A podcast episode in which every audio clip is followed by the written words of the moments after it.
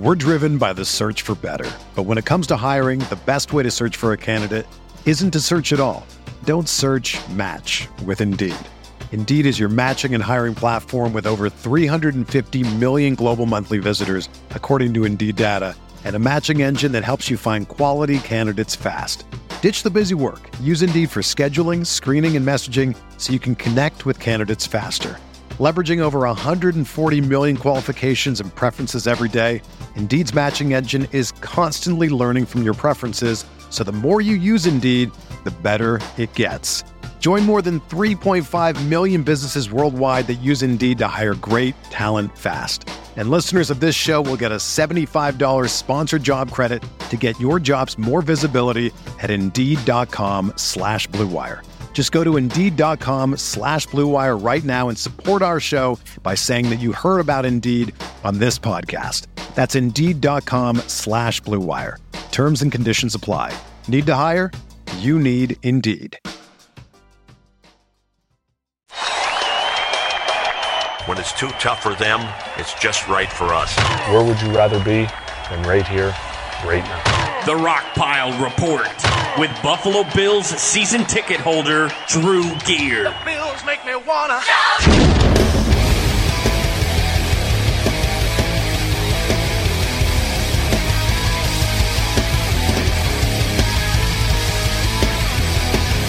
It starts off with Gerald Hodges. Now he's a linebacker, and right now our linebacker core is thin and missing speed. Hodges is a converted safety who can not only cover, but he's got that lower body power to play against the run well. I feel like adding Gerald Hodges to our lineup would almost he, he would almost immediately become a shoe in to start over a guy like Ramon Humber. I think that Gerald Hodges could be this year's version of Zach Brown for our defense. I called it last year, I'm calling it this year, and I really hope the Bills take a flyer on this guy. Welcome everybody to another edition of the Rock Pile Report podcast. I am your host, Buffalo Bills season ticket holder Drew Gear. That's my producer Chris Kruger. And that, in the intro, was me! It's me, you sons of bitches, from May 10th, explaining why Gerald Hodges would be a perfect free agent fit for our roster, and that the Bills needed to sign him to address our lack of weak side, weak side linebacker depth. Now, guys, we have a packed show in front of us. It's going to be a lot of fun. But first and foremost, I got to introduce one of our newer guests, Mario Granada. It's me, Mario. But with a man bun.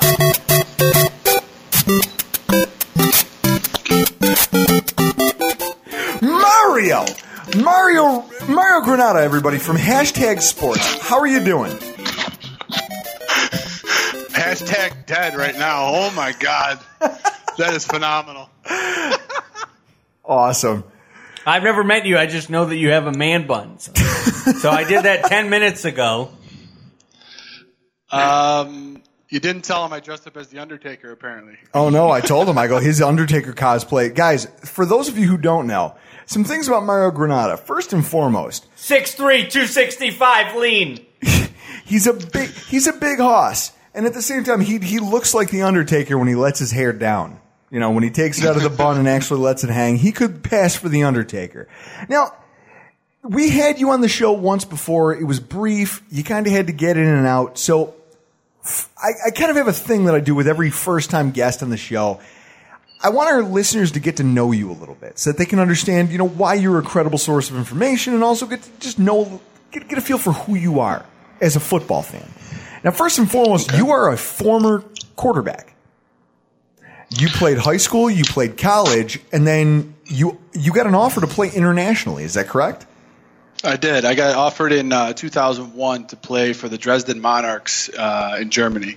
Developmental deal. That was back when the NFL Europe was still in its swing. Yep, yep. It was basically, uh, to put it in uh, baseball terms, it was the equivalent of like Double A baseball Okay. to the majors. Yeah, Fred Jackson played over there for a hot second. So obviously you you you have some understanding then of the X's and O's of football, how an offense and defense should be run. I mean, that's with your background in football from years of competing against, you know, you know, what actually doing it, not so much just sitting back and watching it and talking about it. Yeah, it's uh, it's def- it's definitely a different animal. That's why uh, if you've listened to any of the hashtag sports shows that we do, I am a vi- very big proponent of those guys, especially from the quarterback position, that actually get out there and do it because you could take all the notes you want in the film room, you could stand on the sideline and say you can do it, but once you're in that fire, that's when you're truly tested. So now you are a Buffalo native, correct? I am, yes. and you currently live in Niagara Falls. And I met him through doing the Rock Sports Network draft show. And one of the things that struck me about Mario was that he could he could debate me on almost any topic. If I brought it up, he'd have a counterpoint, but he'd bring up intelligent points, which is why I thought it'd be a great fit to come on the show. And that's when I started paying attention to his website. Now, you guys, hashtag sports.net. That's the, sp- now, Paul was a previous guest of ours on the show. Our listeners will remember him. Now, you are the founder slash co CEO of the website. How did this whole thing come to fruition? Well, uh, Paul and I were a part of a, a couple of various podcasts back in uh, 2012, and then we just started talking back and forth uh, about some of the things that were being, uh, you know, get, like shown or talked about on, on sports media. We're like, you know, we have a little bit of different take, we have a little bit of different style, uh, and there's some things out there that really aren't being talked about. When you try to listen to your source in order to get your information about the Buffalo Bills, and there's there's guys on there that don't even know what fr- the different free agent tags are. Mm-hmm. It's kind of disturbing. And you know, we Paul and I just decided to hey, let's start our own thing. Let's start doing podcasts. Let's start writing. Let's start uh, let's start giving everyone a different slant. Uh, what's going on here in Western New York? Well, and then you guys not only cover the Buffalo Bills, but you also cover NFL wide issues. I mean, I've been on your website, I've read your blogs. You guys post a lot of stuff, and a lot of it's not just Bills related. So it kind of gives you I don't know. It gives you a little. It gives you a better perspective on our team. I mean, it's yeah. You're not just um, putting blinders I mean, on and looking ta- at the bills. When they talk about tax season, you know, when some uh, accountants talk about tax season, mm-hmm. we have a we have a bit that's our. Uh, it's called 32 teams in 32 days, and we cover all the teams. We call it our on the clock series, and uh, we cover all the teams going leading up to the draft. And by examining the entire league the way we do, and just looking at the entire league, you really start to see uh, what how successful teams are run, and then you start bringing that back to the Buffalo Bills, and you start you know start brainstorming ideas of what they could do in order to be successful. No, well, and that's what I think the beauty of what you guys do really is. I mean, I know you guys used to podcast. It seems like you guys kind of took a step back from that recently. Any interest in that going forward? Uh, actually, we talked. Closer and I talked um, yesterday about that. We're starting to brainstorm a few ideas. Uh, the problem was what we were doing, and, and it's no, I don't mean to step on your toes here, Drew, but we, we were doing two hour podcasts, and mm-hmm. you know, Ski's got two kids, I got two kids. It's to try to tell the missus that you're going to go in the basement for two hours and talk about football when it's not Sunday is kind of a hard sell. So we were doing two shows a week at two hours a clip so we decided to just take a little bit of a backseat to that and uh, just uh, focus on the website, the writing on the website. You can easily fix that by getting a divorce. Chris and I don't have kids. We're not married, and we're not. So that allows well, us I'm, to do what I'm, we do. I'm waiting, waiting for that letter in the mail that I'm divorced. so, question, stock question that I ask every guest on this show just to try to, you know, kind of, kind of narrow down, like I said, who you are as a person on game day. Now, I don't know if you're a ticket holder. I don't know if you go to every game. On game day, I got to know two things. What's your favorite meal and what's your favorite beer? Favorite meal, favorite beer. Uh, game day is usually uh, banana pancakes because we never finish the bananas throughout the week, so they're all black by, yeah. the time we get to, by the time we get to Sunday. So I make them. Uh, favorite beer, uh, like I said, uh, I, I, go with the Sam Adams Check Oktoberfest Mario. during the Reed's season. in Atlanta. He left these.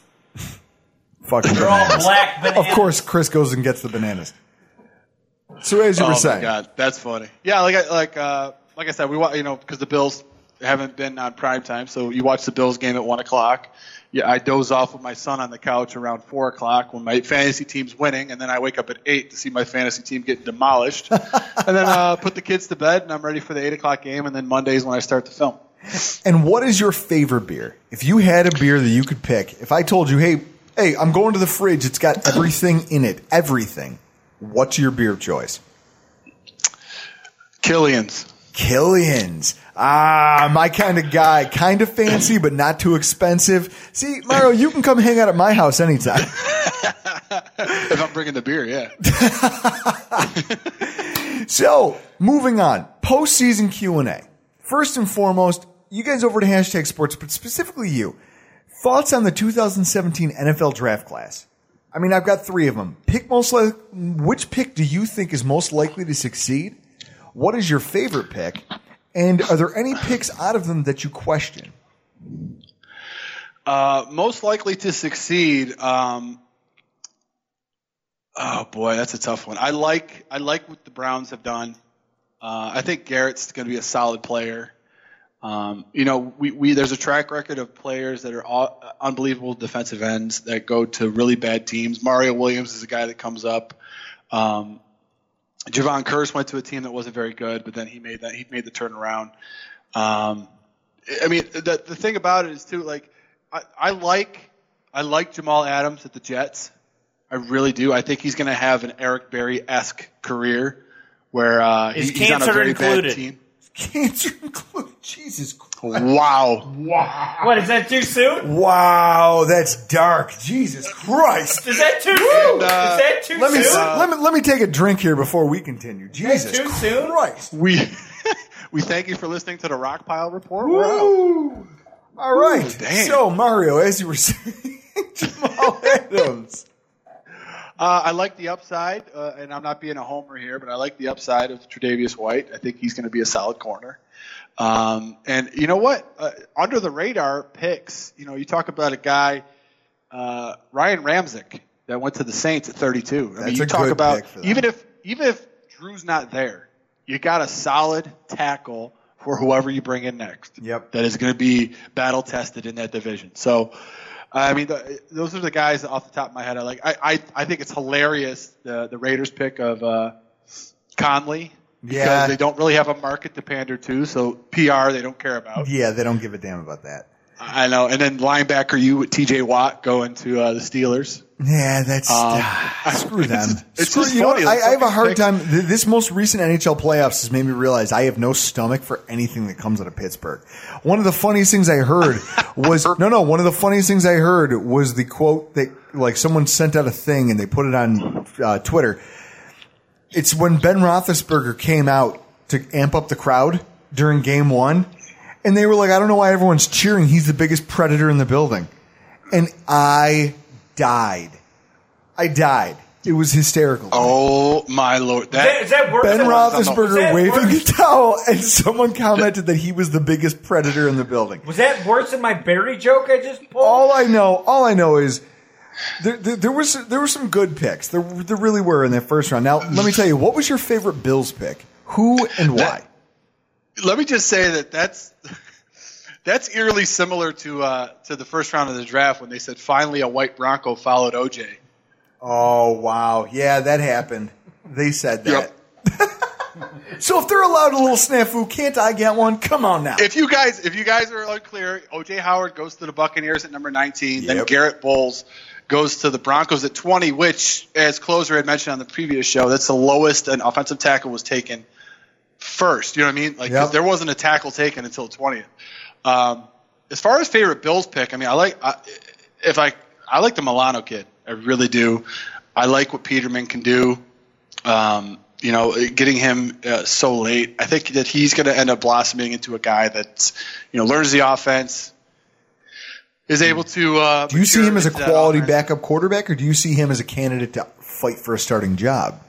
Right now, he is, um, as all fifth rounders are. They're in their mind, they're they're fighting to make the team. Mm-hmm. They're fighting to get on the either the practice squad. If you put him on the practice squad, he won't. You won't. You'll lose him basically. Um, so he's a guy that's going to be one of the top three. You're going to put Yates in there. Uh, every first year coach needs to have an experienced backup. I, I wouldn't have personally went with Yates, but with the the market, the free agent market that was out there, Yeah, as there Berman wasn't, would say. There, yeah, there wasn't a lot out there. Now, I guess what was your least favorite pick, if you could pick one, just so that I can feel better about my own grievances towards this last draft?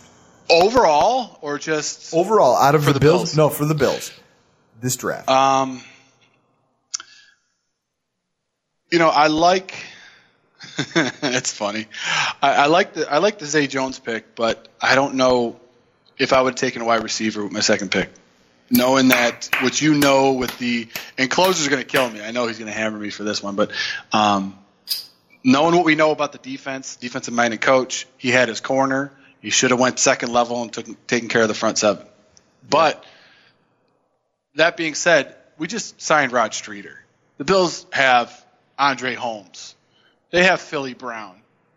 Get another young stud in here in case you do change quarterbacks and have him. Like, for example, you take a guy like Jones, who's, let's just say he's comparable to Stevie Johnson.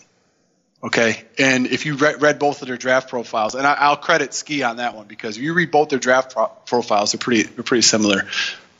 You got a guy, uh, Peterman, who he may bond with because you know Tyrod's not going to be here after next year. So then you have your rookie quarterback and your rookie wide receiver building chemistry on and off the field. No, I mean, that's, that's, that's no. I mean, I mean that's what literally made the the the um, you know the what is it? Ryan Fitzpatrick and Stevie Johnson. They both you know they blossomed because they had that chemistry that they built being second and third stringers. And yep, that's that's what exactly. got them their chemistry. So I can see where you're coming from. Now, as the offseason progressed, what, in your mind, as far as the Bills are concerned, most meaningful front office and free agent signings? You know, we've made a bunch of them. Pick two and tell me why.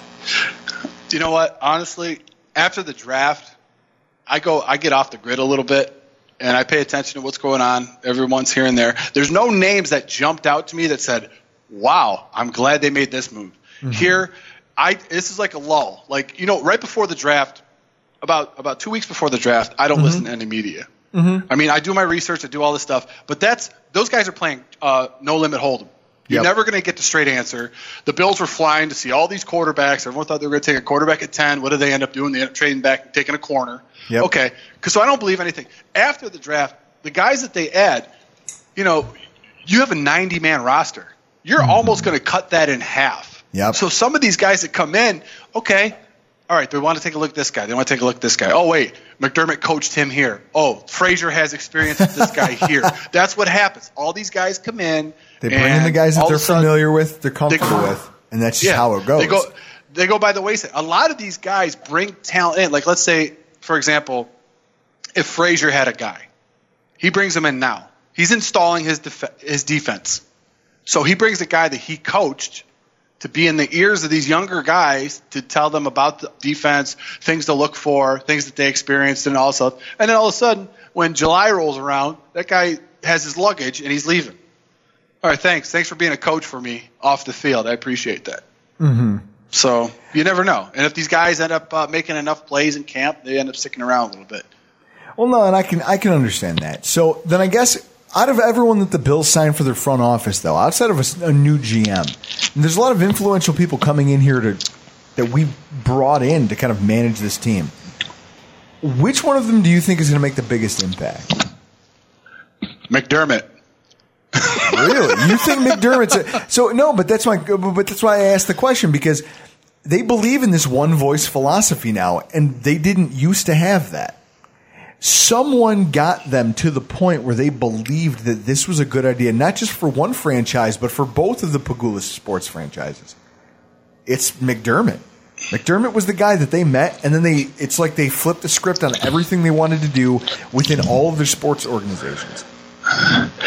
Now, if you look at McDermott's record and McDermott, what he's done in, in the past, and I've echoed this, I think I even posted an article on hashtag sportsnet um, uh, .net about it he like he was very close to Andy Reid in his first couple years with Philadelphia, and then Andy Reid ended up taking over as GM. Now they ended up going to you know conference championships back to back. They had 11 win seasons, 10, 11 win seasons, 12 win seasons with Andy Reid being the GM and the sole voice of what's going to happen with my team. Now, mm-hmm. did they win any? No, but they were very successful and they got to a lot of championships in a tough NFC. So I think one of the one of the draws that McDermott had was he probably he probably said, "Listen, I want complete autonomy. I know I'm not going to get it right away, but for me to be the head coach of your football team, I'm very detail oriented. Everyone knows that. Let me um, let me have control of the roster, and I can build you a winner here. And then Pegula's like, listen, I don't want anything about this. I don't care. Go ahead, take it. Go ahead. Go ahead. You got anybody else you want to bring in? Yeah, Beane will follow me in about three months. Just, uh, just uh, let me be here, and then he'll follow me in about three months. But hasn't he been there in Carolina for the last 20 years? Yeah, he'll still follow me. Don't worry about it. Well, I think you look at it as he saw Dave Gettleman ahead of him and just could knew he wasn't going to get ahead. And so he's like, "Listen, I, I have to. This guy's old, but he's not going to retire anytime soon. So if I want, no, no. The shot- thing was, if if if if uh, Carolina had another season like they did this year, he was gone. He would have been fired anyway. So he left while Yeah, he could that's still true. get a job. Were you okay with the timing of Doug Whaley being let go? Uh, if you understand that the bill or the, the NFL is a business, then you completely understand it. If you um, if you liked hurt. Whaley as a person, then you feel shitty about it. Well, I'm just saying, like the timing, like because he got let go. I think the time was The day perfect. after the no, I think it was which that's perfect. understandable. It says, hey, listen, your job's done here. You have no more work left to do. There's no scouting going forward for you, but we need you here because of the connections you've made and the just the inroads as far as scouting goes, plus the the trade communication between he and Kansas City. It had been going on for weeks apparently. They still needed that. So, they- me- I'm sure me- the let me- conversation was had well before this that he understood that this was something that was coming. Well, no. Here's let me under, let me try to expl- uh, let me explain it. Coming from my background, which is teaching, you don't fire a teacher in March. Nope. When you you know your school's going to be assessed on how your kids pass the Regents exam in June, you wait till July 1st to get Yep. rid of your teacher. Let Yep. them do their job. Let them teach the kids. They've been teaching for the past five months. Let them go through that. And then if you want to get rid of them, July 1st, they're gone after all the kids safety exams. You don't fire them in March. So that's the approach that they took. You had all this information from all the scouts, from Whaley, from all this stuff. Listen, let's use this to our advantage because it would just be lost if we fire him now. Let's let it. And, and Whaley had it in his contract that if he gets fired, he still gets paid. So Yeah, well, and exactly. So he, in his mind, he's like, okay, well, I'm taken care. care of for a while, so I can kick my feet up and just wait to see what comes my way. So really, it is kind of an amicable separation on that end.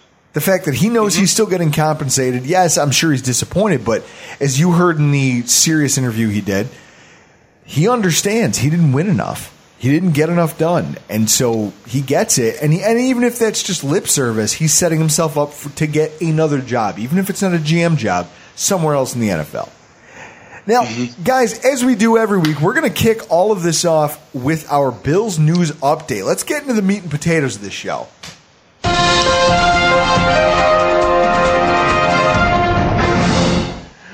It was Memorial Day, people. And that brings up one question to me as a Bills fan. I mean, let me let me tell you, this Memorial Day was fantastic. The weather was surprisingly nice in the afternoon and evening, every single day. And with my girlfriend out of town, my weekend literally revolved around grilling, drinking with friends, bonfires, a real Cohiba Cuban cigar, and cranking out some of the best ribs that I've made in the smoker to date. I don't know whether or not to blame your goddamn ribs for why I threw up on Sunday. My I ribs- wasn't drunk. I've been eating those ribs. I was for- totally fine. And eleven thirty, I'm yakking in the toilet. you know what it is? I'll blame your goddamn ribs. I ate ribs. I was fine. Everyone else who ate, but but there was some other questionable side things going on at that party. Some guys who were smoking and cooking and grilling for the first time. There was a lot of. I could blame Allie and her goddamn baking. there was a lot of mixed dishes there with some questionable tactics. But another in any event, my weekend was all about just relaxing and having fun. But that's not the only thing Memorial Day weekend is about. It's about taking time to remember and honor the men and women of our armed services who have literally given their you know given their time and their in some cases their lives in defense of this country. And every single year I see a blurb in the paper that I'm shocked hasn't gotten any more traction than it currently has. Should the Bills retire number 61 in honor of former Buffalo Bill offensive line, eh, offensive line sensation, Wall of Famer, and U.S. Army veteran and the only pro athlete to sacrifice his life in the line of duty during the Vietnam War, Bob Kalsu. I mean, Mario, what do you do? You know about Bob Kalsu and his background? I do. Okay, so knowing what you know, I mean, I mean, it would personally take me too long to tell his entire story or to fully illustrate the kind of person that you're talking about here. I mean, he was a natural born leader. He was a great human being.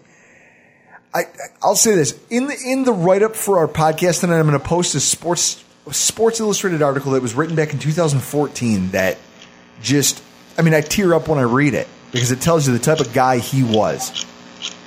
And, you know, he was a hero.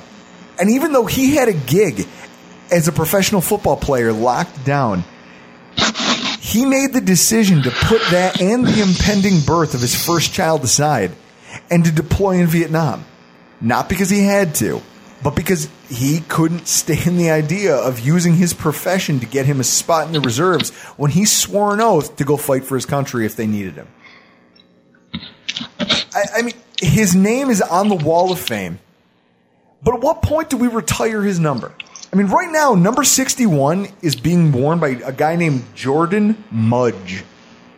Jordan Mudge. Sure, it's not Mills. No, his name is Mudge, and he's he's nothing more than a camp body which makes it a certainty that this season that number won't be worn for a single regular Caesar game, season game. I mean, I look around the NFL. There's 139 retired numbers. Most of them are Super Bowl winners, record holders. I mean, they, have done something special. I mean, the That's Bills it? hit 139. 139 retired numbers. One of them is Pat Tillman. Well, and that's my point. I mean, the Bills had One two: thing, yeah. Jim Kelly and Bruce Smith. But I'm looking at Pat Tillman's number is retired, so why wouldn't Bob Kalsu be included in that? Arizona State retired 42 of Pat Tillman. So it didn't just go to the pros; it went down to college too. I mean, I'm not looking And the to. reason- well, you go. No, no, I'm saying the reason why that is is um, I think a lot of fans that go into, I I mean, other than you and a few other select individuals that walk into that stadium that look at the Wall of Fame, they don't they don't know who that is. I bet you to an, to a fan, they know who Pat Tillman is. Every year, on my birthday, they run his story. You know what I mean? That's what happens. I mean, it has to go to exposure. This guy, it, it was in Vietnam. You, you try to find someone that that knows the story about that or knows. Like you told me the story just now. Mm-hmm. I read it three days ago when you were talking to me about it. You know what I mean? Mm-hmm. So, you know, I know I know some of the story about him. I I'd retire his number. You'd retire his number. I mean, I'm not trying to take anything away from Jim Kelly or Bruce Smith, who aren't No. the only two players in Bills history to have their numbers retired because they're both Hall of Famers. And I'm sure Thurman will end up there someday too. That's not to take anything away from them, but it's to say that, you know, I'm not trying to diminish their contribution. I'm just thinking that if anybody on the wall of fame right now deserves who who played a snap of football for this team deserves to have their number retired. It's got to be Bob Okay, uh, I'm just I, don't understand, guys. For anyone listening to this podcast, let's try to get something started here. Let's can, can we start talking about this? Get this some traction because the man and his family deserve that. That's my take anyway. And so, in a belated Memorial Day celebration, I'd like to raise my glass and a toast to Bob Kalsu. Chris, Mario, cheers. Cheers around, boys. Thank you, sir. And then moving on, Marcell Dareus, resurgence under McDermott and Waufle. That's that, that's the word on the street. Now, I was listening to last Thursday's press conference, but a question came up that piqued my interest. Now, I've made no bones to everyone who listens to our podcast, but the fact that I'm a I've I've got a hard on for Marcell Dareus. I mean, I'm a fan of his. You Every- did cry when he last summer when he got busted for weed on the podcast. You did break a little tear. It was very uncomfortable for me, but that's because you care because you're an Alabama fan. It's because I care about Marcell Dareus as a person, just because there's some humanity to this. But I'm a Dareus fan ever since he broke Colt McCoy's arm, returning that fumble recovery in the national title game. His career here in Buffalo, though, but but I will say that his career here in Buffalo, Mario, can, Mario, can you agree with me? Has been up and down. I mean, he's had a career that's been tumultuous. I mean, he's gone from standout rookie, Pro Bowler, highest played, def- highest paid defensive lineman to You know what? I'm not gonna lie. Dareus, his time in Buffalo has been a bumpy ride, full of stops and starts, yeah. and it's just going off the road sometimes. I mean, it's he's he's all over the map. I, I mean, he's a dominant force when he's engaged and when he's active and when he's healthy on the defensive line. But last season, not only he, he got suspended, but but then he was active. He wasn't even hundred percent. And then sometimes he just flat out looked lazy. Okay, he just looked like a lazy football player. I mean, a lot of a lot of people think that his attitude was made worse by the fact that Rex Ryan's lack of control and failure to foster any kind of accountability in the locker room really set Dareus back. I mean, would you agree with that? I think uh, when you have players like Dareus, you, you- I mean, a specific type of player, you have to stay on him, or else he will wander. I mean, he's proven that in the past. And I, you know, what, I, I can't. I mean, I'll let you get back to Dareus, but I can't understand why all of these uh, Alabama players that are coming out, especially the linebackers, end up not thinking that they're in. Um, I mean, they think they're still in college.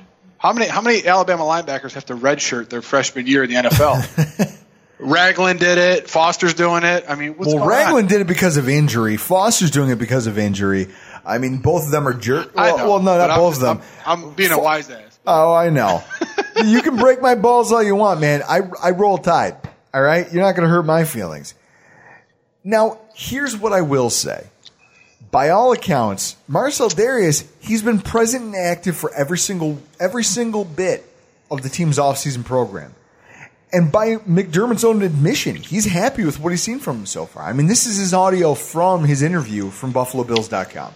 Yeah, Coach Waufle's done a phenomenal job, as, as has Coach Terlink, who also works with the defensive line. Uh, you know, I learn as much from them as, as hopefully they learn from me, and and uh, you know that dynamic and the in the in the uh, time that Marcell is putting in. Um, you know, I couldn't be happier at this point in time. I really, I really believe that uh, he's bought bought into what we're doing and what Coach Waufle is asking of the defensive front. Coach Coach Waufle. I mean, for anybody out there who isn't familiar with Mike Waufle, you must not have watched HBO's Hard Knocks. He is our defense, our brand new defensive line coach, and the former coach of the Rams defensive line, which has been renowned as one of the NFL's most aggressive and physically imposing. I mean, here's a clip from HBO's award-winning show showing off Coach Waufle's kinder and gentler side. Don't fucking challenge me. I don't want any bullshit. I don't want any fucking body language. When I say jump, you say how fucking high. We're gonna fucking work. I am not scared. You could probably fuck me up, have a good time trying to do it. I ain't scared. That is Coach Mike Waufle in a meeting with his defensive lineman. God. That's in I the thought you took a sound. I thought you took a sound bite from my dad. that's in the film room. That's in the film room. Imagine what it's like on the field on Sundays. But that's the type of coach I I, mm, I will just say that it, it doesn't get much better than that. Dareus is one of the most highly paid players in the NFL. And when he's at his best, he certainly seems worth every penny. When he's being that dominant pocket pushing defensive tackle, He is a top five D tackle in the NFL. but, but but when he's not engaged, it's tough for me to justify that paycheck.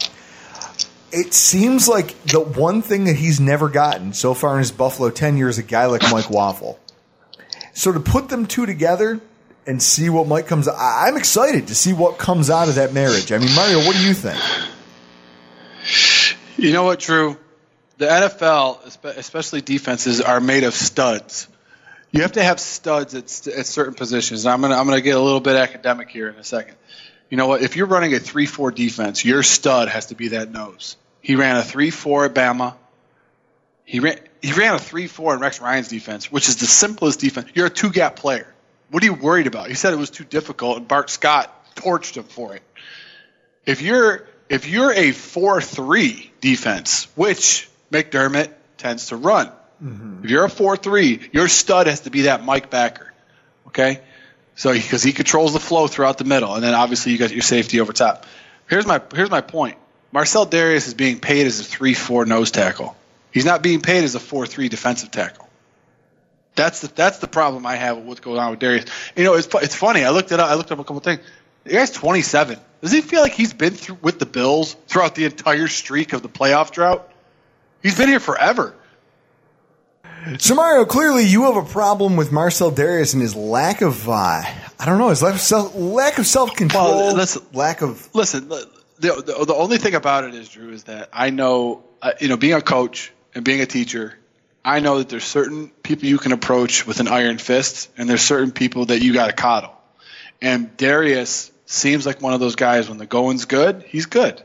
He'll be he'll be the man for you. He'll be the stud. When the goings don't go good, he hangs his head. He maybe doesn't make a running test. Maybe he decides to go street racing. Maybe he decides to, you know, explore some K two. Who knows? I dude, I, I just I don't see him being the type of guy, and I think that I think that event. See, and I get that. I get where your sentiment's coming from, but what I see is a guy who's extremely coachable. Mario, would you? I mean, th- some of the things that you've just spoken about, Marcell Dareus. Is there any kind of comparison that you would put with him and Albert Haynesworth?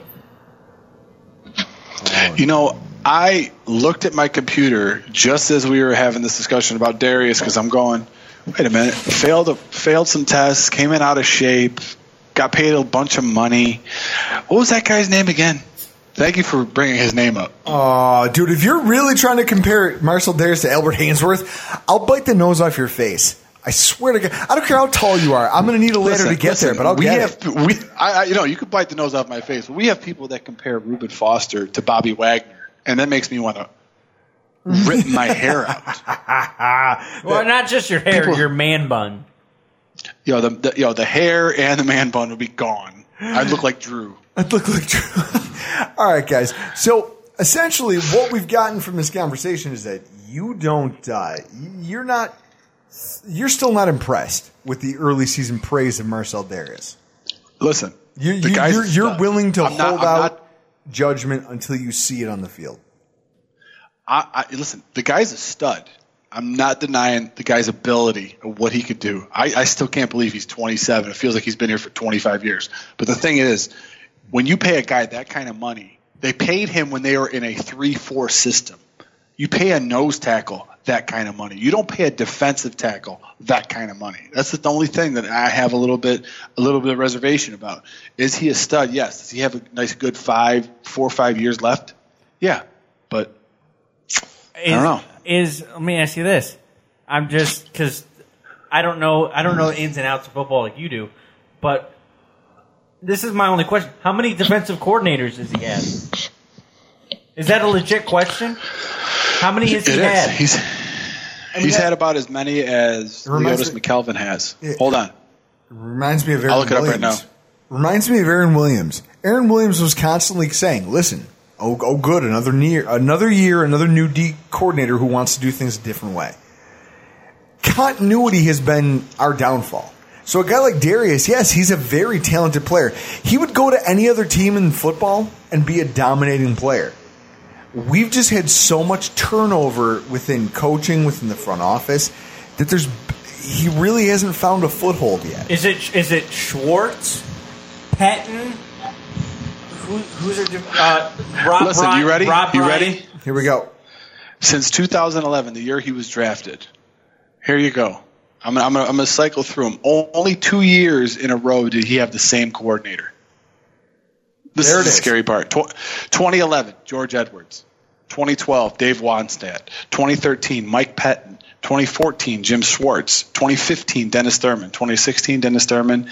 And this year, he has Leslie Frazier. So, so when you're talking what about, about this, does that does that not play a role in all of this? Like, you're True, talking about it a plays guy a role in a linebacker or a secondary player. You're a two gap player down Mm. in the trenches. You put your hand in the dirt, you control two gaps, and you put pressure where you need to need But to put that's pressure. not his He's been doing that role. his He's a life. penetrating defensive tackle. That's his job. He plays his best in a four-three scheme where he can penetrate. Where he's not a two-gap guy. Where he's a one-gap, kind of like Kyle Williams. He and Kyle Williams. remember I mean, when- do you remember the cold front when we were one of the most dominating defensive lines in football? You know why? Because you had two penetrating defensive tackles that you basically pulled both guards in for, which put both defensive ends out on an island against an offensive tackle. That's why. That's why that defensive line was so dominating. And I think that if Dareus can get back to being the guy he was back in those kinds of schemes, this this whole defense could see see a solid uptick. Is Jim Schwartz your defensive coordinator? We'll see. We'll see what happens. We will see what I mean, happens. that's what I'm saying. Schwartz is the complete antithesis of Rex Ryan in the fact that Rex Ryan loves being a three four. He loves blitz and loves doing all this other stuff. Schwartz is like, listen, we're going to line up in base four three, and we're just going to punch him in the mouth. Okay. And, the thing about it is, when you're successful doing that, teams are like, they're not doing anything special, and we still can't beat them. My favorite thing You're though right. about The cold front was amazing. and my favorite thing about McDermott is that he lines guys up and sends them. Okay, I'm going to line up a four-three defensive line, and I'm going to send do the one thing that the Bills haven't done in years, which I've been cr- screaming for: a gap blitz with a linebacker. You know who was great at that? Reggie Ragland. I feel like the pieces are there, and I feel like if if they if this coaching staff feels like they're bringing Dareus in the right direction, I don't know. I, I feel like that that means good news for the Bills defense. I know I know you're going to hate me for being a homer and for liking Dareus, but no. But in any event, I think it's a good thing. We're going to move on. So Gerald Hodges signs with the Buffalo Bills. Now, Mario, this is another one of the topics that I'm really happy you're here for tonight. It's hard being as good as I am sometimes. Listen to the show intro. I mean, okay, that's a bunch of crap, but I mean, I'm kidding around. But seriously, pegging two free agent linebackers as solid fits and having the team, the team sign them two years in a row, it, it gives you a warm and fuzzy feeling. Or maybe that's just the booze at this point talking. I don't know. Gerald Hodges signs with Buffalo on Friday, and he kind of, to this defense, is kind of the equivalent of what Zach Brown brought a year ago. I mean, it's a one year prove it deal, and I How can understand and I can understand why it's a one year prove it deal. Hodges has one year of real quote unquote starting experience, didn't play a full 16 games, and at one point was benched for a quote, for a violation of team rules. I mean, I don't. I, I I understand that San Francisco last year was a tire fire, but to bench a productive player for a violation of team rules, like I don't even know what that is. If that's just a coach trying to make a point, or if that's I I don't know. You, I, I just I don't know what that is. Now, Mario, before the podcast earlier this week, you and I chatted briefly on his signing, and you were somewhat critical of it. And while I couldn't be as eloquent via Facebook Messenger as I'd like to have been, because I mean, I, I did end I did end our conversation with a GIF image of an old man grabbing his crotch in a very vulgar manner. I I'd like to know why you don't like this signing. Well, first of all, let's let's be clear and let's be in the interest of full disclosure. It wasn't that I didn't like the signing. I wasn't as high on it as you were. As I said at the onset, this is a guy who Frazier has some experience with. He was a guy that's run Frazier's defense in Minnesota. So you can take that that nice little uh, production of 80 tackles last year in 12 games, and you could just throw it over your right shoulder, and then throw the salt over your left shoulder, and hopefully you have good luck with this guy. um, this guy is, you know what? I'll, you know, what, first I'll start with the good things. This guy is an animal in the run. He's a great will linebacker in the run. What do you have to do is, is a will linebacker in the run? You need to have the cutback lane. This guy has the cutback lane. That is great. When do when do teams run? First and second down. When do teams pass? Mostly third down. Um, so if you take care of your business on first and second down, what are you going to do on third down? Does this guy cover curl to flat well?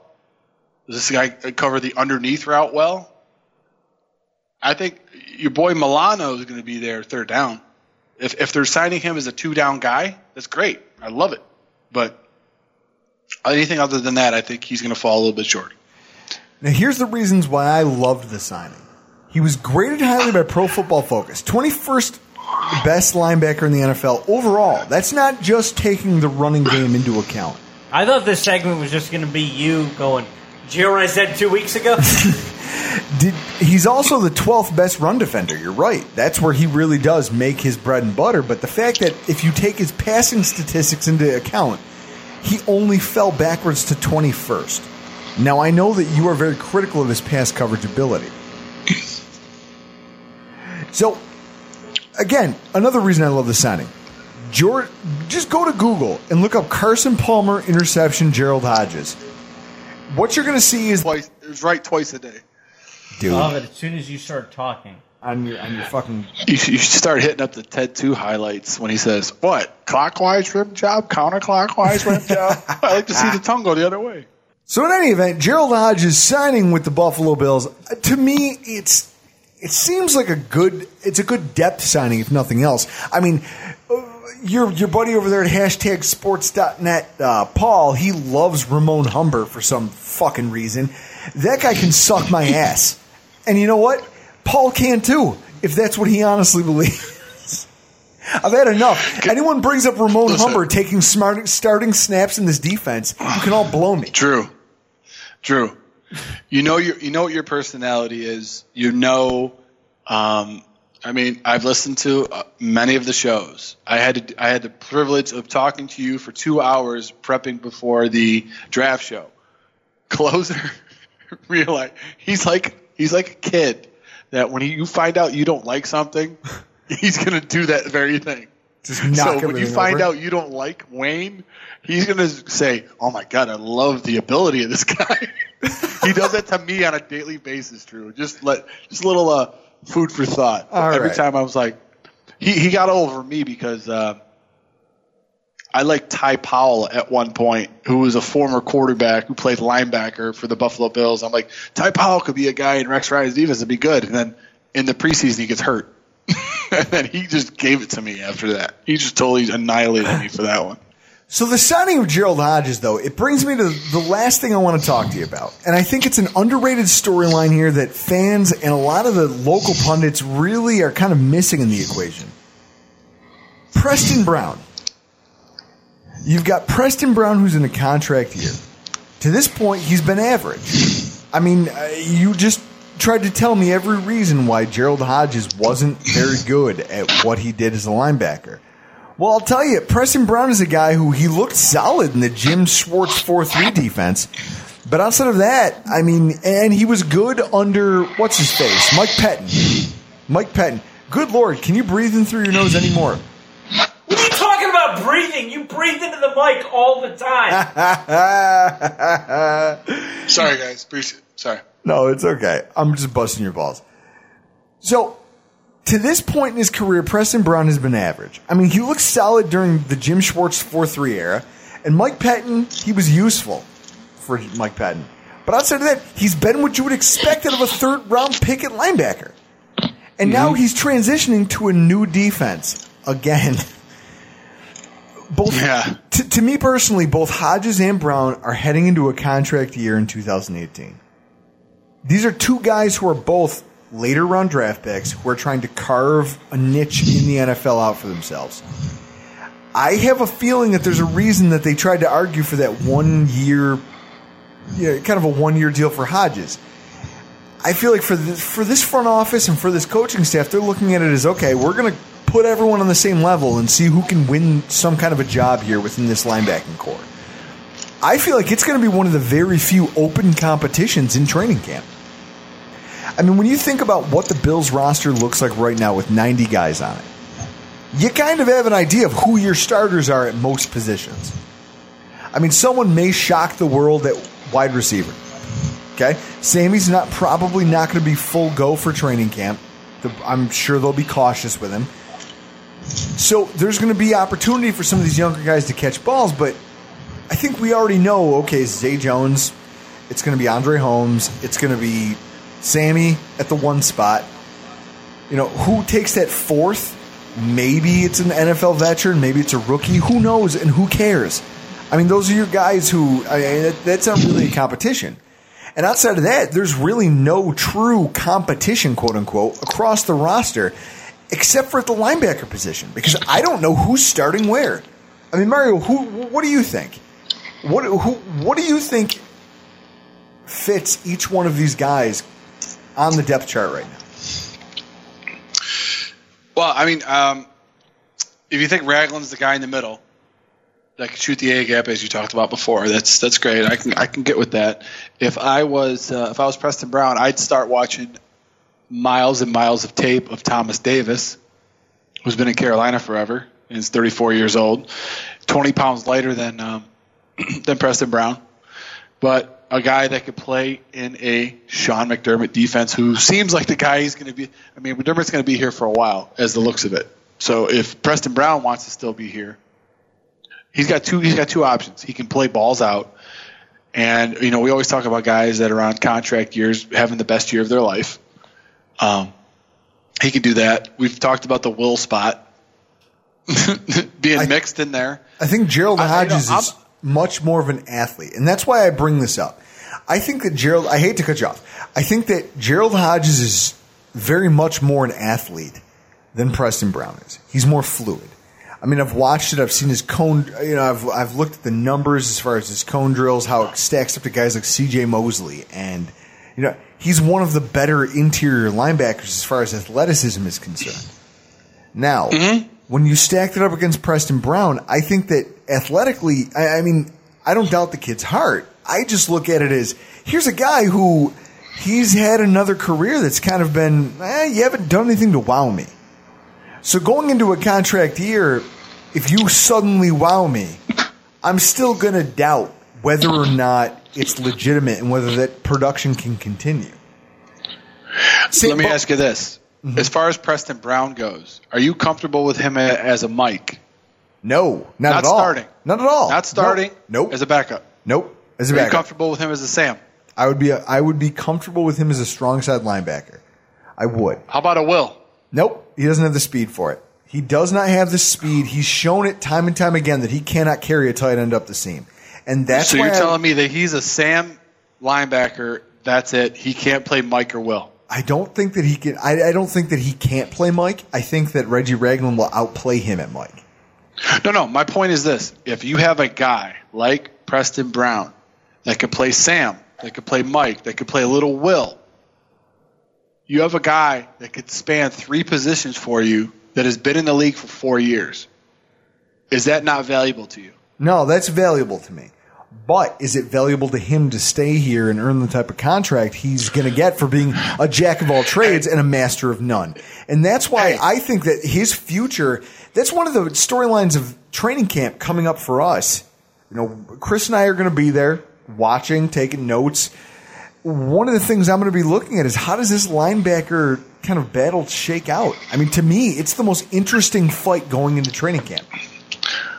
Well, Drew, you even just said how many opportunities is he going to have to prove that he could play as a starter at Mike, as a starter at San, as a starter, you know, any of those other positions. You think you, according to you, he's going to get beat up by everybody, so he's not going to have a lot of opportunity to do anything anywhere. So it's either you could sign with us and play all three positions for us because we know you're an athlete and whatnot, X, Y, Z, or you could be out of the league because no one has seen tape on you in two years. That's true. So it could be one of those situations where if he doesn't win a starting job at any position, they can say, listen, we love your athleticism. We want to plug you in at certain spots. Okay.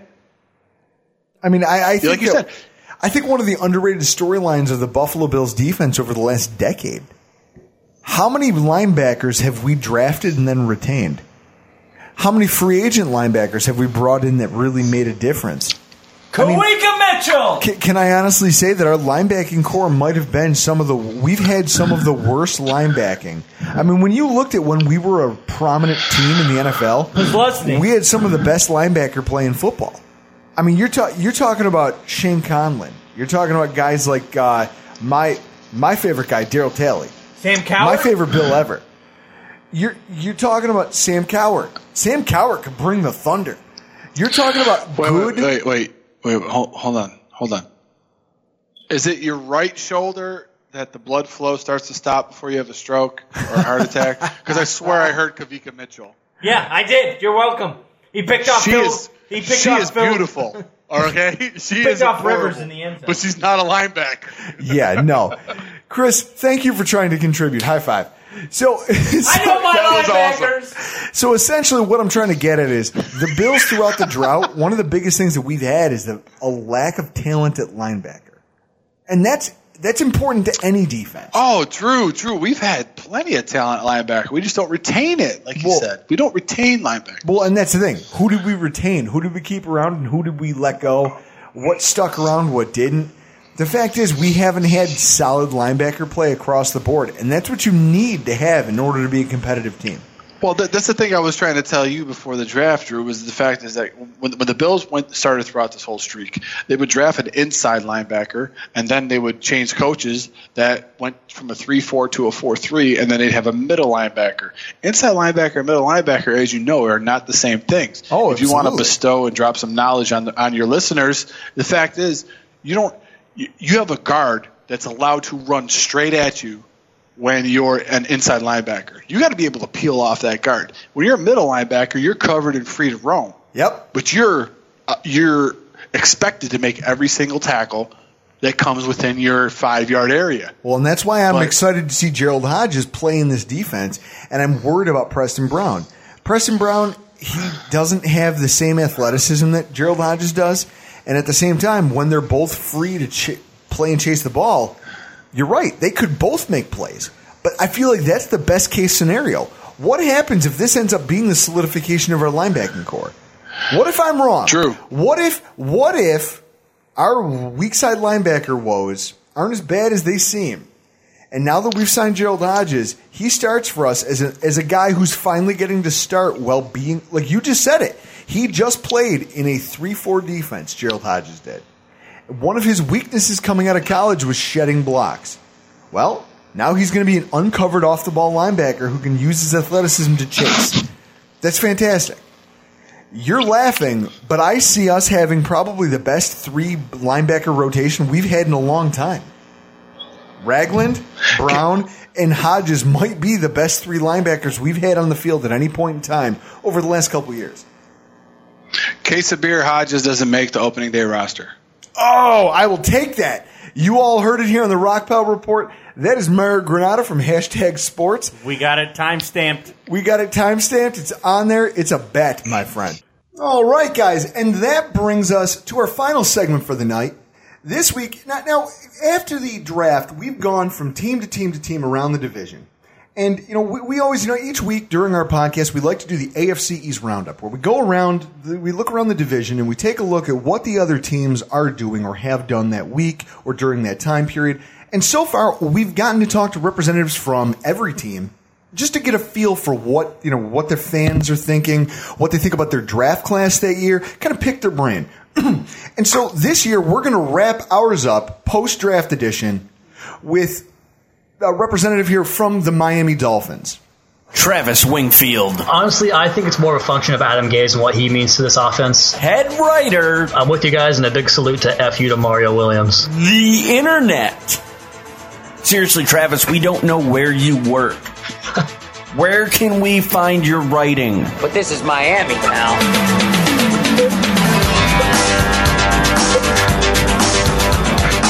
Travis, do you know what song that is? No, but I'm dying over the intro, man. That's incredible. That's the theme song from Miami Vice. okay. Not a local boy, so. Travis, how have you been, brother? I'm doing real good, man. How are you guys doing? Not too bad. You're a hard man to pin down. Um, busy guy over there. To registering for college, you got all kinds of stuff going on, and and it sounds an awful lot like you've changed uh, you've changed locations a bit here. Yeah, uh, a couple times, I guess. Uh, so I, I originally had a, a handshake deal with another website, and so that's why I left Perfectville. And then uh, Sam was pretty quick to burn that bridge, so there was no going back there. And then that didn't really work out, so I got approached by another website, uh, DolphinsTalk.com, which I guess I'm technically writing for right now. I've only posted one piece, but I'm kind of doing my own thing right now with uh, studying the quarterbacks in the NFL. So I'm kind of more focused on that right now. Mhm. But I'm always down to talk Dolphins. You know that. Oh, absolutely. Any podcast coming from you in the future with this? Well, I'm, I'm trying to do one with the quarterback thing as well, uh, kind of a more NFL theme, like I said. And then uh, my former co-host Kevin Dern and I have been talking about re- rebooting a Dolphins podcast. We're just trying to find a platform for it, so uh, not quite sure yet when that's going to happen. So one of the things I, that was kind of what our uh, previous host earlier tonight, Mario Granada. That's one of the things he he runs a local sports blog, but it's more about his is more geared towards. I mean, obviously they're Bills fans, you know, Mario and Paul, the guys who run it, but at the same time they're both, you know, they focus on the NFL as a whole. And you know uh, they, they focus on a lot of different things, so they can bring kind of a fresh perspective. So for someone like you know for what you're trying to do, that's really interesting because you can maybe even then as you write about your own team bring in some of those outside influences and it kind of gives you better perspective i would say you know what i mean Yeah, absolutely. And and someone on Twitter actually asked me the other day because you know I, the following I've built on Twitter is mostly Dolphins fans, and someone said, "Why are you talking about other teams' quarterbacks? No one cares about that." And I was like, "Well." You know, without context, you know your your analysis is really shallow. If you don't know what other teams look like or other offenses look like and that kind of thing, then you're going to have a pretty narrow perspective on things. So I try to, you know, I'm trying to just gain as much knowledge as I can. I mean, I've watched every snap of uh, let's see about 26 or no um, uh, 20 offenses so far i'm, I'm going to finish up all of them here so just trying to get more football knowledge and, and kind of give it out to the viewer as well so or the reader i should say. So uh, i'm excited about it and, and looking forward to this season. Just to keep things rolling here let's get into the meat and potatoes of why we have you here tonight. Now the miami dolphins they've had I- i would say one of their busier off seasons that i can remember in the last couple of years. I, and I mean, th- you're talking about a team that is perennially in the free agent market. I mean, usually we spend a lot of time panning the things that you guys are doing, I, you know, from off season to off season. But I mean, you look at some of the moves you guys have made so far. You signed linebacker Lawrence Timmons, sa- strong safety Nate Allen. You brought in kind of a swing center guard and Ted Larsen. And uh, then you retained a number of core players who were really important to your success last season. You know, Reshad Jones, obviously he's he's one of the most he's probably I, I would say arguably the most talented player on your roster outside of Jarvis Landry. Um, Kiko Alonso's back on a four year deal. Uh, defensive end Andre Branch, guy who kind of picked up the slack when Mario Williams went bust, which was hilarious. It's something I'm going to bring up every time I talk to you, just so you know. And and then Kenny Still. Now th- th- that was a monster contract. Kenny Still landed. That was a great catch against Seattle in week one. oh goodness And then i was there in person for that one so it was fun oh man, that had to be great. Yep And then you guys undertook a pair of trades that I think, in my eyes anyway, kind of cancel things out. I mean, you traded for defensive end Willie Hayes from the Rams, who, in his own words, said that you got him for quote unquote a stapler and coffee machine. I mean, you gave up a sixth round pick, but got him and a seventh round pick. Willie Hayes is no slouch at defensive end. And then he restructured his deal so that it's essentially a one year contract. That's a steal. But I want to talk to you this this left tackle Brandon Albert for Julius Thomas nonsense. What you can you, I know it's not a player for player trade, but let's not bullshit each other. You know as well as I do that this whole oh hey I'll trade him to you for a sixth and you can give me to him for a sixth or a seventh. They essentially didn't want to make it a player for player deal, but that's essentially what it is, right? Yeah, exactly. It was, and I, Brandon Albert, I don't think was part of the team's plans beyond this year, and that kind of happened last year. Adam Gase gets pretty frustrated with injury-prone guys, and you're kind of seeing that with Mike Pouncey right now, which is ironic because Julius Thomas coming back the other way is an injury-prone guy as well. But Albert wasn't going to be here for the long term. I think Laremy Tunsil's two best games last year were when he played left tackle. That's his natural position, so mm-hmm. he kicks out there naturally and fits in easily there. And then uh, Albert, he was never going to play left guard. He even wanted more money from the Jaguars, even though he hasn't been that good of a player the last couple of years. Mm-hmm. So I think they he was going to get cut. I think they actually announced that they cut him, and then he it got like retracted, and then they mm-hmm. traded him because the Jaguars were interested. So uh, just getting rid of him. I'm not as excited about Julius Thomas as most people are that are Dolphins fans. Like they see like the year that he had with Adam Gase, you know, three years ago, which in the NFL might as well be 30 years ago. But the guy's always hurt, and uh, I mean he didn't produce much in Jacksonville, so not really thrilled about that move at all. So I, I I'm surprised to hear that. I'll be honest, but I can see I can see the criticism. I mean, Julius Thomas to me was a guy who, when he was in, he had his best years when he was playing with one of the best quarterbacks to ever play the game, and from that from that point, either before that or after, he hasn't seen anything like that kind of production. And I mean, all I can ever all I think of is how many no name tight ends did Peyton Manning spend his career making look good. I mean, you look at Dallas Clark, he was a good, he had good hands, but he wasn't a stellar athlete. He wasn't anything special, but he looked great playing with Peyton Manning. And then whenever he would, whenever Dallas Clark would go out, they'd bring in Joe Schmo off the bench, who would look like a good tight end when you put him in there. So I, I, I almost feel like Thomas's value. People when they they look at him and declare him a good player, I laugh in fantasy football because he's a guy who goes in like the sixth round, and I, I just laugh at it because I don't understand why anyone thinks he's going to per- perform at a high level when he's only done it two years out of his entire career. So, I mean, it sounds like you feel the same way about that trade as I do. Now, taking a look at all these other moves and all these other signings, which of these was your favorite, and which one do you have the most questions about? You mentioned bringing back Kenny Stills. I, I don't know if you'd count uh, Reshad Jones as like a. I mean, I guess he got a new contract, but he wasn't due for a new one until next year. But Mhm. um, he's my he's my favorite player. Like you said, the most talented player on the roster. I'll take him against any safety besides Earl Thomas in the NFL. So I'm big on him. But Kenny Stills, uh, he the way he fits the program that Adam Gase has going on, and and the way he he kind of is a decoy for a lot of plays and sets routes up for guys like Parker and Landry, and then obviously the big play element. I mean, the guy had nine touchdowns and eight of them came from 25 or more yards. So he's a big play receiver. He's only 23 years old. He's only getting better. Or 24 years old. He's only getting better. And uh, and one thing that Adam Gase mentioned in, in regards to all the retention of these guys was that you know it helps so much when you have a pro a guys that have been in the program previously. So like it's like when you start a new job, you know, you take six months to learn the job. These guys already come in day one, they know what's expected and they know what, what they're gonna be asked to do and they're gonna give you that. So I like that mentality. The one that I didn't like was also a re signing, which was uh, Andre Branch. Um, I know we needed defensive end help really bad, and we got kind of lucky that a guy like Charles Harris fell to us in the first round. Uh, he was supposed to go higher than that, according to most people that pay attention to it. But um, Andre Branch, his his uh, production really tapered off at the end of the year, and he was a big reason why the running defense was so bad. And like you mentioned, William Hayes coming over probably replaces him and or Cameron Wake in some combination of ways uh, on running down. So not a big Andre Branch fan and a huge Kenny Stills fan. I see now. I, what I'll say to you is this: as a, as a guy, now this is coming not from a Bills fan perspective, but just from a guy who likes football. I look at Kenny Stills and I say, okay, you're right. He's a young player.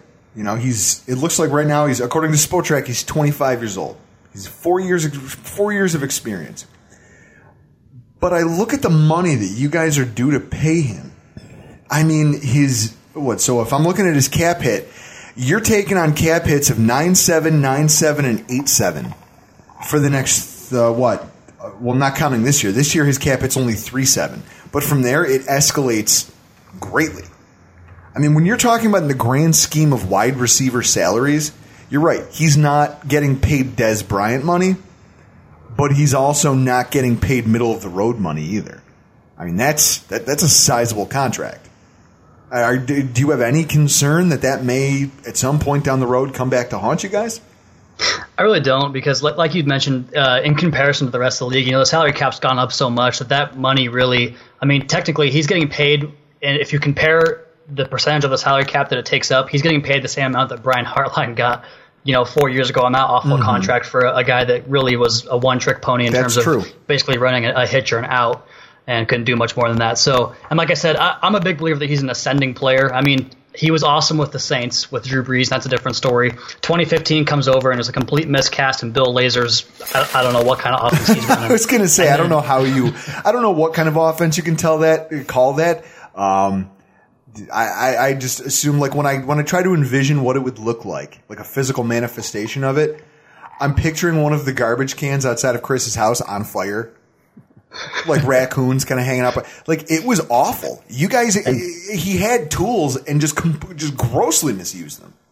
The number of times they ran those little run pass options where Tannehill would fake the give and then and sprint out to the left and have like a receiver just hanging out there. It's it was like a college offense that just didn't fit. And and Kenny Stills was the biggest. Uh, he suffered the most from it out of anybody, I thought. So Mhm. you know, last year and and the Seattle game, the, the big drop that hurt. But then he came back and had a big one in the Bengals game. He had the game winner against you guys at home against Buffalo. Mhm. Um, so he, he's a big play threat, like I said, and I, I think that he's an ascending guy that uh, that Adam Gase is a big fan of. And, and honestly, for me, if Adam Gase gives him the appro- approval, then I'm all into because I think that he just I think the world of Adam Gase. So that's kind of where I'm at. Well, and it's and now you had said something earlier that kind of uh, piqued my interest. You were talking about Ch- uh, Charles Harris.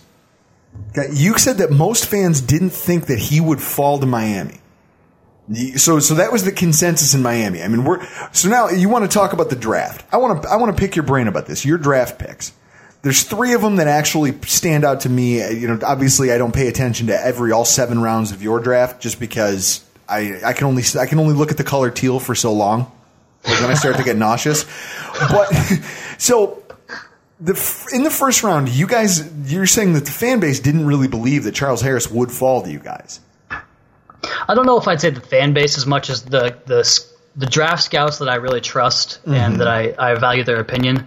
A lot of them that I saw had him going to either Indianapolis at 15, but then Malik Hooker fell, who I thought was a hell of a player, Mhm. and then uh, Washington at 17 had mentioned they were really interested in Charles Harris, but then Jonathan Allen fell. So that that kind of offensive run in the top 10 that we saw with all the receivers and quarterbacks going Mhm. really pushed some of those uh, blue chip defenders down. And I don't think Charles Harris is necessarily a blue chip guy, but uh, everything we're hearing from the Dolphins camp right now is that he just works hard and and he's he's kind of going under Cameron Cameron Wake's wings right now. I know that's like a you know offseason trope type of thing, but I'm excited about. it. I think he's a good player. I like his tape at Missouri. He's got that Dwight Freeney type spin, so I think I think that he was targeted to go top 20, and he happened to get to Dolphins Mhm. at 22. So not crazy, but a nice pick nonetheless. Well, and I think honestly, a lot of the teams. Okay, so you in the first round, you drafted obviously the lowest of any AFC East team. I mean, the Patriots didn't have a pick, and then the Bills. Well, I'd, I'd say you weren't slotted to draft. You know, you were slotted to be the lowest drafting team in the AFC East. But I think that you guys really benefited from the fact that that run on quarterbacks happened. Because when Yeah. that happened, you know, you say, okay, it's only three players. But what that does is it creates chaos on other teams' draft boards. You know, they're they're not banking on these quarterbacks being off, and now they're saying, okay, well, at this pick I would have taken Charles Harris, but like you said, Malik Hooker's there. Okay, well now I'm taking Malik Hooker. Well, the next three teams maybe they're not good fits for a defensive end slash three four outside linebacker. So he just continues to kind of go until someone there fits his. So I think it it created a lot of chaos, obviously but you guys ended up landing a player now who's by all I mean I watch a lot of SEC football. He's a good football player. The question I have is does he because I see him as more of a 3-4 outside linebacker. I mean, you look at the guys who have really thrived who came out of Missouri. Michael Sam. Shane Michael Sam. Shane Ray. Shane Ray is the perfect example here. He fits really well into what the Broncos do because he works in that 3-4 system. I'm just, I mean, you guys don't run a ton of three four looks, do you? Or or like four three overs where you kind of overload the line with a guy like kind of how we do with Lorenzo Alexander. I mean, do you guys run a lot of that? They'll do a little bit of the four three over, like you mentioned, but no, there's not really very many elements of a three four. Mhm. Uh, I think one thing he does need to do is get a little bit bigger and a little bit stronger, like you mentioned, for the to fit the scheme a little Mhm. better. Uh, we do play a more of that wide nine, which I'm not really sure why because I don't think any team that's ever ran it has had much success with it. But um, you know, they, they play that wide now where they kind of split the, the defensive ends out, and it's going to be interesting to see where they put him because right now Cam Wake plays that you know he's he's rushing the right tackle Yep. on the offensive line, and so you're not going to take him out of the game on pass rushing situations, No. but you want to have Charles no. Harris in the game at all times for pass rushing situations as well. That's why he's there for his rookie year. You know that, that's what he'll be doing his rookie year. So I'll be curious to see if they gonna if they're going to play him kind of on that uh, like five technique on the outside or right up over the, the left tackle's Mhm. uh, outside shoulder pad or what they're going to do. But I think he needs to bulk up a little bit if he's going to be uh, a you know a base four three down de- defensive end. Well, and that's what I thought looking at him, and that's one of the reasons why I didn't even bother looking. I didn't bother scouting him myself because I looked at it and I said, okay, we're transitioning to a four-three defense. I'm not gonna. I've got so many players to look at. I'm not going to spend any time on Charles Harris because I don't see him fitting what we're going to be trying to do. So it'll be interesting to see how you guys utilize him going into next season because I'm sure he's. I mean, obviously he's your first-round draft pick. They're going to find a role for him. It's just Right. going to be trying to decide what that role is going to be. It's gonna be interesting if he when we play him if he's gonna like line up on an end and go against Cordy Glenn, veteran, or who we're projecting as our right tackle, Dion Dawkins. Eh? The, the- I mean, rookie on Rookie, rookie action yeah. would be fun to watch, but at the same time, I feel like if anybody's rushing from that right side, it's probably going to be Cam Wake for you guys, right? Yeah, he's been he's been there since 09. That's a good point uh, that Chris made, but I, I think that uh, I know football. I'm babe. Welcome to the welcome to the conversation. Yeah, when, when he's when, when he gets one right, he likes to pat himself on the back a little bit. High five, Chris. Like, uh, Barry Horowitz. Barry Horowitz. If you remember I don't know who that is. WWE jobbers from '95. Oh my god, he's he's he's he's obsessed with wrestling. He loves it. That's a hell of a throwback. Impressed. So moving on to your second round pick. Now this is again another guy that I scouted heavily for the Bills because I thought, hey, he's a guy who could be there second round, third round. We have a huge need at linebacker. Raekwon McMillan from Ohio State. He's a guy who looked like he could come in and be a starter for the Bills just based on everything I saw. Cover1.net actually did a really great I, I don't know if Travis, have you do you follow his work over there Yeah, Twitter I do. Yeah, Did you see his article about Raekwon McMillan? Uh, I didn't know. Go check it out. He breaks it down with film, breaks it down with film study, and just what he sees. You know, I mean, you're talking the kid's attending scout school. I mean, he, he gets it. Reading that, I didn't know who McMillan was, and I immediately became a cheerleader for the guy. So it kills me to see that he ended up on your guys' roster. That's awesome. I'll check that out. I- yeah, he was my favorite pick as well for the Dolphins uh, in the draft. Even though the guy that I, I was banging the table for was sitting there and we didn't get him, the was safety that? from UConn, Obi Melifonwu. I was I had a man crush on him. Really? But uh, yeah, That's but interesting because Drew Drew had a man crush also on his safety, but it was Budda Baker. That was my other one. That's a Washington boy. He's he's Yeah. a baller too. Mhm. Um, but yeah, so Raekwon, I, I'm a big fan of his. I, I went and read some stuff about him, and you know he's only 20 years old, which is awesome because he's been a three-year starter in Ohio State uh, since since he was 17 years old, and he kind of grew into a, a veteran leadership role on that defense. I heard a quote from one of the other linebackers on Ohio State. I can't remember the guy that it was, but he said that they said, you know, how do you kind of prep you know pre-snap or what's your what's your keys or what do you look for? And he goes I don't know. I just do what Raekwon says. So he's he's the he's the quarterback of that defense. That's impressive for a 20 year old and the way he comes downhill against the run he doesn't make any false steps. He's always in the right hole and he, he's a, such a sound tackler which was such a big problem for the Dolphins last year was tackling and and keeping plays in front of them and, and getting guys to the ground. So really excited about that move. Now, yeah, one of that's because you got Tico. Well, and that was, I, it's funny, that actually feeds into one of the questions I wanted to ask you, having you on the show tonight. Raekwon McMillan is a steal for you guys where you got him, and he represents a huge value to your defense because, like you said, his he, he in the run game, he just has great natural instincts. You know, I look at you know, I'm an Alabama guy. I look at Reggie Ragland. One of the things that made Ragland's not a quick guy. He's not fast, but he made a lot of impact plays because he just had a good instinct for, hey, this is how this play is going to. This is almost like they know how the play is going to unfold as it's happening. Well, Raekwon McMillan looks like he does the same kind of a thing. He processes plays as they're happening quicker than the guys in front of him, so he can. Okay, I know that this is where the hole's going to be. So even though he's not the again, he's not a burner. You know, Raekwon doesn't strike me as a true sideline to sideline guy. His instincts are so good, he's going to put himself in a place to make a play. That seems to be a very stark contrast to Kiko Alonso. And I was interested to see that you guys gave him that contract extension, especially knowing you guys have Raekwon McMillan on the roster. I mean, this is a kid who he's going to, I mean, for where you drafted him and for his talent level, he's going to command significant snaps. Now, I haven't analyzed your depth chart enough. What do you guys have at linebacker this season? What are you coming into this year with?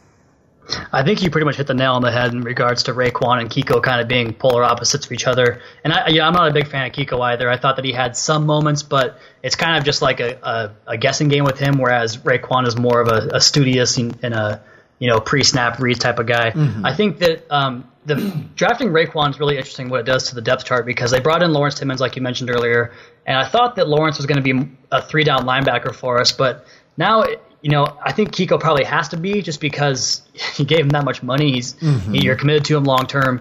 So I think you hope that he's playing three downs, and you only have two guys that'll play three downs. Sometimes just one, you know. So I think that it's going to be between Raekwon and uh, Timmons to see who plays that third down, and it, it'll depend on the down distance really, because you know Timmons is a good blitzer, and he can get in some passing lanes, and he can cover some guys, you know, in the middle of the field as well. But I think that Raekwon offers a lot more, like you said, against the run, and uh, just in terms of getting guys in the right spot. So I, I think that'll be a good camp battle to watch out for. But beyond that, they're pretty thin. Um, they signed a guy from the CFL that was you know supposed to be a, a hot prospect, but we'll see how that works out. And then uh, yeah, beyond that, it's basically Koa Misi who's already hurt again, and then um, it's anyone's guess from there. All right. Well, uh, I actually just tweeted out to you, cover one's Raekwon McMillan. Yeah, be sure So- to give that a share and let the, if you're a Oh, cool. Dolphins Thanks, fan man. out there, and if you're a Dolphins fan out there listening to this right now, which man, God bless you if you if you're showing up to listen to my show as a Dolphins fan. God bless you. but go ahead and check that out on Travis's Twitter because it's it's going to give you a ton of inside information and insight as to who Raekwon is as a player. Now, in the third round, this is the other player that I was really interested in that I saw you guys drafted, Cordrea Tankersley. I watch, you know, I, I watch a ton of college football. I focus on the SEC, but you obviously, if you're playing in four primetime games a year, you have to take notice of who the players are on Clemson. You have to. And if they're going to beat Alabama in the if national title game. And if you end up, if you're the team that we beat and we kind of have a feeling we're going to see you again in the title game, I, I pay close attention. Tankersley is a really interesting pick for you guys at that position. I feel like you know I've he- I've heard all this talk. I mean, last year you guys took Xavier Howard very high in the draft. You know, you took him as what he was your second round pick. Yeah, they traded up to get him too. So you traded up to get a cornerback in the second round of last year's draft. Then you traded to bring Byron Maxwell to the roster. Then you do who? Oh, who's your other guy? I mean, you've got Tony Lippett, but who's the guy? Uh, something with a P. What's his last name? Uh, there's Bobby McCain plays the slot. Okay, okay, so maybe that's what I'm thinking of. Byron McCain. Tony Lippett, Maxwell, and then uh, Howard. That's Okay. the top three, and then McCain plays the slot, and then from there it's pretty much Tankersley. So now Tankersley. I want to know with the pick in the third round. I mean, that's it's not exactly it's not as high as a second or first round pick because usually those guys, if you take a player there, he's not intended to be just a depth rotational guy. I scouted Cordrea Tankersley, and I mean, I feel like his skill set. I don't know. I don't know how it fits in with your group and whether or not he has what it's going to take to really fight for a starting job out of that group. I mean, he's got a lot of guys ahead of him. Would you agree? Yeah, I do, and that, that was a, a draft pick that, like I mentioned, a lot of the guys that I respect in terms of their their knowledge of the Dolphins draft and, and the draft in general, they were big on Cordrea Tankersley, and, and they thought it was a good pick at 97, and he probably did fall, you know, a decent amount because of the amount of defensive backs that went off the board in the first two three rounds. So I guess value wise, you see that there, but as far as the player goes, I mean, there's not really value if you don't like the player, and I don't really like the player that much myself. So, uh, you know, I- there was one game, I think it was Virginia Tech. You mentioned they were on national TV X amount of times, and you know, I've seen them play a, a billion times and all that good stuff. But there was a game against Virginia Tech where they throw a a little post pattern on his side, and he misses the tackle, and then the guy gets up and reverses field, and Tankersley just like basically stands there and watches the play happen. And I like wanted to throw up watching that because I'm like, this is the guy that we're going to bring in to, you know, hopefully one day start alongside Xavier Howard or maybe Tony Lippett or whatever it is, and and he's out there giving that kind of effort. So. Uh, I'm not a big fan of his game either. I mean, I looked at Tankersley, and here's what I saw because I scouted him for the Bills because I said, "Hey, cornerback is a need on pretty much any team in the NFL." I think it's safe to say that every team in the NFL should be taking at least two defensive backs per draft. That's just a given. He had he doesn't have elite speed, but he's got good size. Okay, so it lets him kind of play the boundary. He doesn't. I don't think he's fluid enough to play the slot. He's just not. Agreed. So you put him out there on the side. He can jam at the line of scrimmage, and he's because of his height, you know, he can kind of carry if he with the receiver and stay in his hip pocket if he gets a good jam on him. Now, what I didn't like about his game was that at the top of the routes, he just he loses his balance when he's running in straight line for too long, and you see way too many catches where guys just he's let up some huge catches down the field, and a lot of it's just because he I don't know what it is. It's like he his his footwork's good fr- within that ten yard box, and then as you start to get outside of it, he starts to falter. And that's where his lack of top end speed kicks in, and that wide receiver just ends up getting a, just a bit of separation, and it separates into a catch. That was at the collegiate level. At the NFL level, that'll get you killed because these are you're talking about you're gonna co- you're not gonna cover AJ Green like that. You can't. And you mentioned it's either it's either a catch or, or a flag because he's he's pretty grabby too. and so that he's, a lot. his hands. He's very aggressive. I even have it here. I'm looking at my notes. We had uh, NFL. Uh, well, what was it? Connor Rogers. Oh yeah, for cornerbacks. We had Connor Rogers on uh, when we Yeah, were he's doing great. cornerbacks, and I'm looking at my notes from that show for what I had written down for Tankersley, and that's the first one is he has a slow reaction to the ball in the air, so guys catch the ball around him even though he's there, and he uses his hands way too much after the snap. It's like before uh, pre-snap within five yards, put that put that receiver on his ass.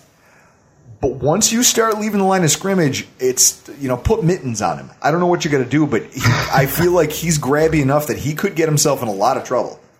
You know, it's funny that he comes from Clemson too, because his scouting report sounds a lot like Byron Maxwell, which I'm not a fan of his either.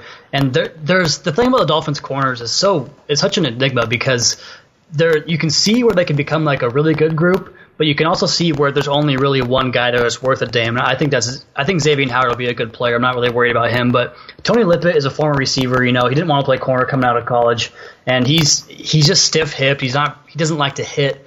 Just looks like he's kind of out there to be out there. Maxwell, you know, he had a, a, decent little run there for a few games, and then he had an ankle injury and sat out the playoff game, which really rubbed me the wrong way. So you question where his motives are at.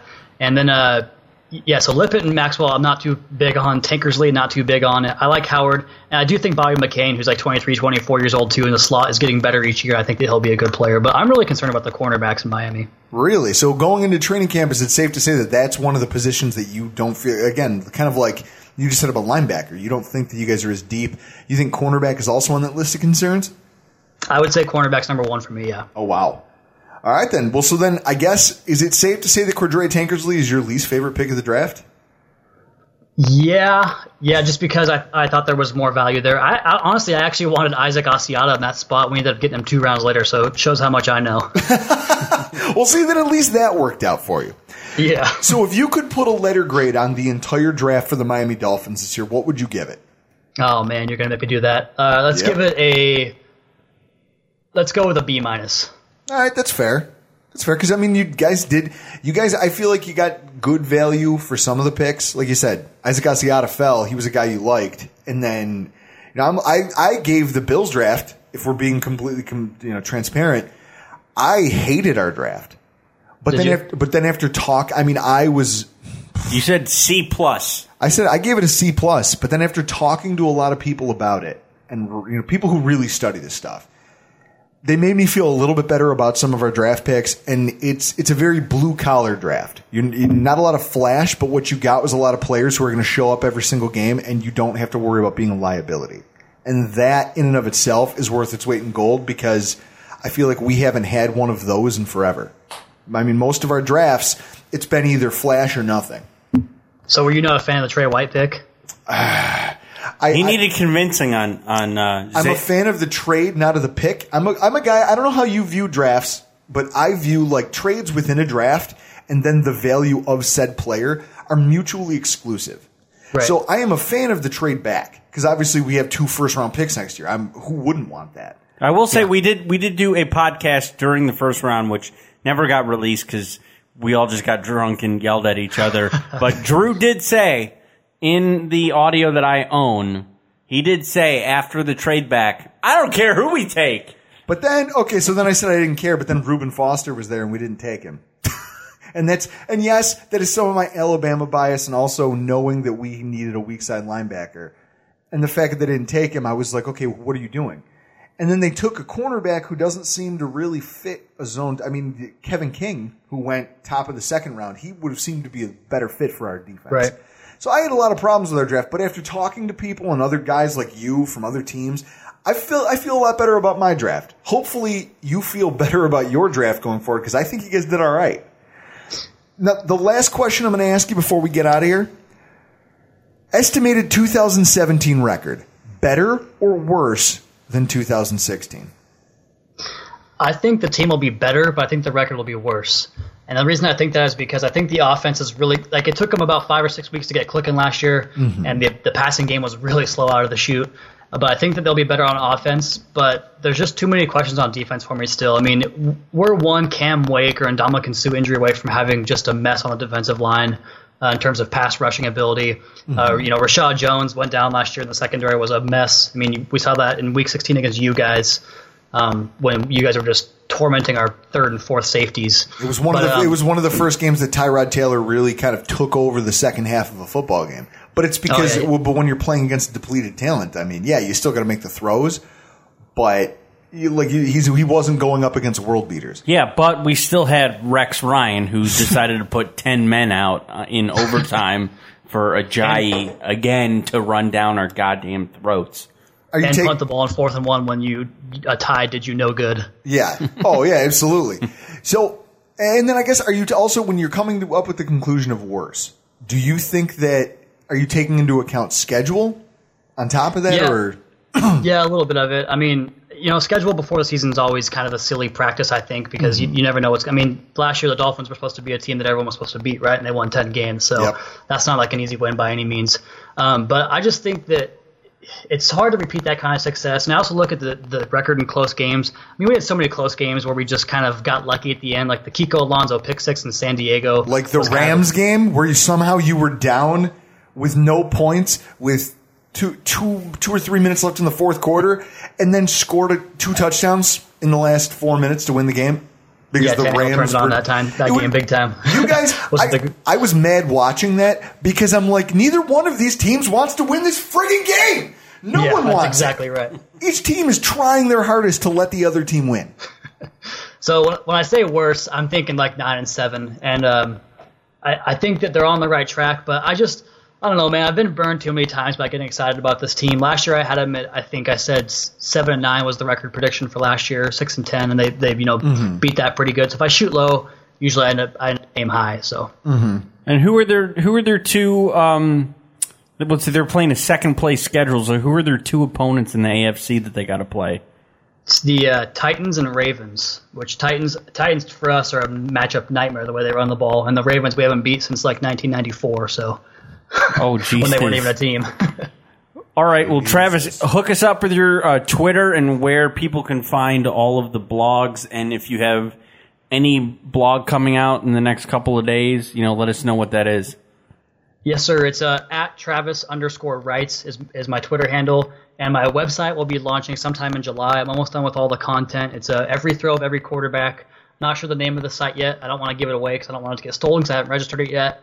But it'll be coming out here in the next month and a half or so. And then Dolphins wise, I don't have anything on the schedule just yet. All right, we'd like to thank Travis Wingfield, uh, Travis underscore writes on Twitter uh, for all the Dolphins knowledge he dropped on us. If you are a fan of the Bills, you want to know what's going on in the division.